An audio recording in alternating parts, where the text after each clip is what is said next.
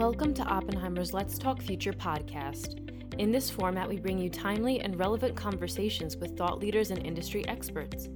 Join us as we explore new ways of thinking about the markets, investing, business, new technologies, and life in general. If you enjoy this podcast, be sure to click on the subscribe button.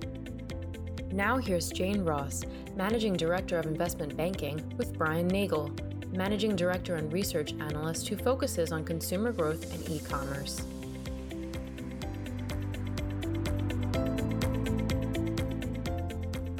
Welcome to today's episode, which we've called COVID 19 and the Consumer A Year of Acceleration. We'll take a look at consumer behavior and spending patterns in the era of COVID 19, the beneficiaries, the challenges, and then we'll discuss the post COVID retail landscape and how that might look different in the future. We have the perfect guest to help us navigate through all of this. Brian Nagel, who's certainly well known here at Oppenheimer and Company. He's the managing director and senior research analyst covering the consumer growth and e commerce space. He has over 20 years' experience, and he currently covers a wide swath of discretionary retail companies, such as big box retailers, home improvement and auto parts retailers, e commerce multi channel names like Wayfair, and athletic plays, including Nike and Lululemon. He's a frequent guest on CNBC and Bloomberg TV so, with all of that, welcome, Brian, and thank you for diversifying your media presence to include this podcast. Well, thank you, and thanks for having me. Let's start with a snapshot of where we are now. Um, consumer spending was down almost 35% in the second quarter, led by a big slide in food services and accommodations. But within that dire report, there were some big disparities. So, Brian, can you start us off and give us some perspective on the health of the consumer and what you've seen from the companies you follow? Sure. That's, well, that's a great question, Jane. And look, in your opening, you talked about all the years I've been covering uh, this space or this consumer space broadly. I will say that I have never seen a dynamic like this before. And what's in, what's very very interesting to me. You, know, you mentioned a few of the more the you know the more well known or, or tracked economic variables. If we look at those, consumer spending is decidedly weak. It may be coming off the bottom, but decidedly weak. But what I'm seeing with a number of my companies that I cover, sales decidedly strong. And just to put a few numbers out there, you know, companies, I'll mention some random names. Tractor Supply. They just recently talked about a greater than 30% comp. O'Reilly Automotive, 16% comp. Wayfair had discussed uh, sales growth of 90%. These are numbers I've never seen before, not even close. You know, so what it tells me is there are clearly stresses in the consumer environment broadly, but there are certain companies, certain consumer companies, retailers and brands, and certain subsegments of consumer that are actually through this COVID crisis performing decidedly well. Absolutely. And to add to your litany of outsized returns, I read that pajama sales were up 143% in April, which is just a, a crazy number. We're clearly seeing some extreme moves in dislocation. Can you talk about what's behind all of this? Well, look, there's a few factors, and we've uh, in our work on the group, we've we've written quite a bit about this now. So, one, I think you have a significant reallocation of spending on the part of consumers. And, and that reallocation has really been towards anything home related or related to people spending more time in their homes. And I think that's where your pajama, uh, you know, data point probably falls into. Now, look, and that's coming at the expense of traveling and other forms of entertainment.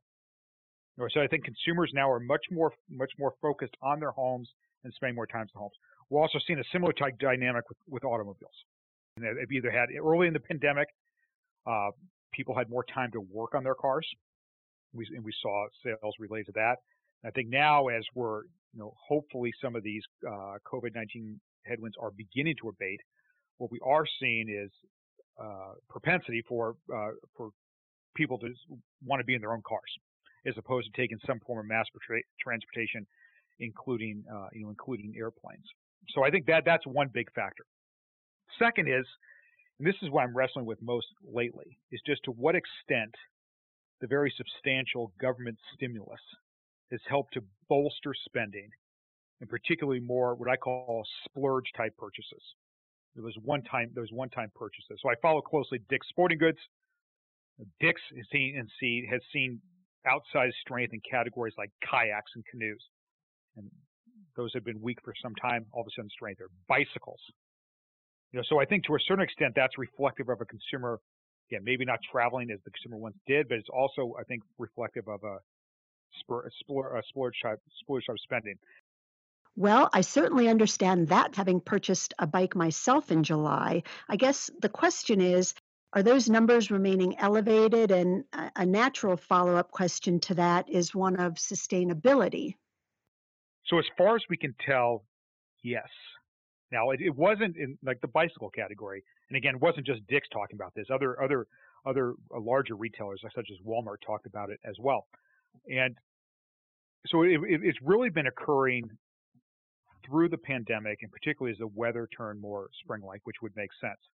Now, as far as the sustainability, that's a great question. And it's difficult to decipher at this point. I mean, what we've seen so far is it seems as though this, this trend is in place, where, where, where, where people are more interested in owning bicycles. Right. So the strength and home related and auto and fitness categories, those all make sense given the increased time we've all spent at home. Um, you've touched on the issue of stimulus payments from Washington as a boost to consumer spending. So, how concerned are you that we run out of steam on that front? I'm beginning to worry about it. In fact, I just just this morning I published a short comment to our clients, um, you know, highlighting this as a potential risk to the trajectory in consumer spending. And you know, look, the stimulus discussion is obviously a big one. There's a lot of debate in it right now in Washington how what the next round of stimulus will look like. I'm by no means a don't means a policy expert, but it's my view, and I've written that I'm hard pressed to envision there not being another round of stimulus, just given the underlying workings of our government and the fact that we're so close to a, a presidential election. But look, at some point, stimulus payments, the, the, the, the pace of spin, stimulus payments and massive stimulus payments will wane. Uh, no, it's uh, the hope is that, that that's that's happening as the underlying economy is re-strengthening. But I do to answer your initial question, I do worry somewhat that the, these stimulus payments in various forms are causing what I call maybe a potential bubble within within broader spending trends. And on that point of extremes, you referenced a potential bubble. Well, I guess the inverse could be true too in categories that have been hit really hard from the impact of COVID. So, are companies then primarily victims or beneficiaries of their product categories? I think it's interesting. It's we could talk about categories, but I think the other, you know, the other place we're really seeing a further delineation is just between those retailers and those brands that have well built out digital or omni-channel capabilities, and those those do not. And look, I think this is a really key point is we're thinking about where we're going from here within this space. Okay, so it's no secret there's been a shift to online spending that's been happening for, for some time now. You know, and basically that's may have started as long as 20 years ago, right? And it's, it's been accelerating as retailers and brands have gotten better at operating their digital capabilities and as consumers have become more comfortable in buying various products online. This COVID 19 crisis has accelerated that dramatically. So we saw go back to early in the pandemic, a lot of stores were closed, right? Except those that were deemed essential, a lot of stores were closed. So that basically forced consumers to shop online. Again, and the winners there were those companies, those brands that had well to build out online operations. And I look at something like a Nike or a Lululemon. In both cases, all their stores were closed across the United States. Sales held up relatively well because they were able to direct they were able to direct consumers to their online operations. So I think that's, you know, as I think about again where we go from here, the winners and losers, it's going to be that the winners are clearly going to be those companies that have that online presence because even as these these COVID headwinds start to abate, what we're seeing is there's still a hesitancy on the part of we're seeing this in the data. There's still a hesitancy on the part of the consumer to spend an undue amount of time in stores. So what consumers are doing is they're pre-shopping, they're they're they're, they're online first, maybe picking up an item in the store, coming to the store with more knowledge of the products. They don't have to spend as much time there. Again, the winners in all of that are those retailers that have the, those, those well built out digital capabilities. Right. And the flip side is paying for the retailers that don't have an established online presence. I mean, some of those companies have been vulnerable for an awful long time. J.C. Penney certainly comes to mind. So, given our theme that this is a year of acceleration, COVID seems to be hastening the destruction in your space. Oh, that's absolutely true. You know, it's an interesting dynamic with retail. It takes a while for a retailer to go away. You know, and a good point you mentioned, James, J.C. Penney. You know, we as an investment community have been talking about the demise of J.C. Penney now for several years. Sears is Sears is I would say far longer than that, but both those companies are still in business. Because what we've seen, we saw that, and we saw this back in the financial crisis of 2008, 2010, that a lot of these retailers they just were able to limp along, and you need some type of event to really push them out of business. And I think that's what's happening here. You know, we see daily now the, the number of, of retailers that are liquidating, bankruptcy, closing stores. Many of these have been struggling for some time. Now, on the other side of this, this will create a much better, much more accommodative, competitive environment for the surviving chains and those that are well positioned. And again, I'm, going to go back to the point I was making a, a, moment ago. I mean, a lot of that, a lot of that has to do with those that are now digitally capable. Because if you look at these these companies that the retailers have been struggling, you know, either they did not have the wherewithal to create a substantial digital presence, or they just simply didn't have the capital to invest to make it happen. And it sounds like it might be too late for those struggling retailers to create a digital presence, right? If if they already if they don't already have one to start from scratch, yes.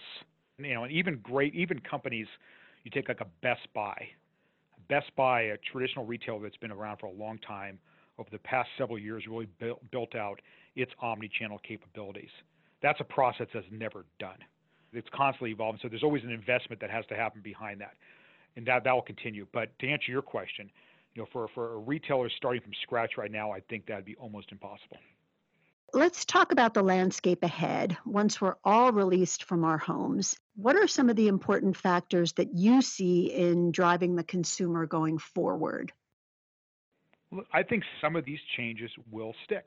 You know, a simple one to point to, I think, you know, even as COVID 19 fades completely, I think I think consumers are now conditioned to, comfortable with shopping for more products online. You know, this, this pandemic which has now persisted, you know, for the past several months or so, again, has, has taught more consumers the benefits of shopping online. I, I think I think that sticks. You know, so that's the, just exactly the point we're making. Is that dynamic is very much going to favor those retailers, both online as well as omni-channel, that have well built out digital capabilities. Now, as far as categories go, you know that's probably a more difficult conversation or, or to assess. But I got to think there's going to be somewhat of a normalization. You know, consumers will at some point travel again. They'll at some point eat out more often, and to the extent that happens, I would think that would weigh upon spending this outside spending we've seen in home-related categories, maybe in the auto category and elsewhere. But you know, you can see we see this a lot with you know as we talk to people we work with. I mean, I think that said, know, even as the uh, even as the overall environment normalizes, it's probably likely that people will be working less in their office and more at home.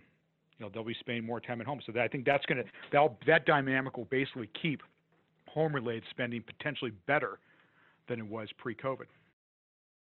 Okay, let's stay on the future and discuss how companies might look to attract the consumer in new ways. I, I, know there have been some successful experiments in experiential shopping. I think Nike, one of the companies you cover, has had some positive results with enticing consumers to a location where you know you could put on shoes you could play around and, and use them in different settings that strategy seems like an exciting shift in potentially energizing and engaging the consumer.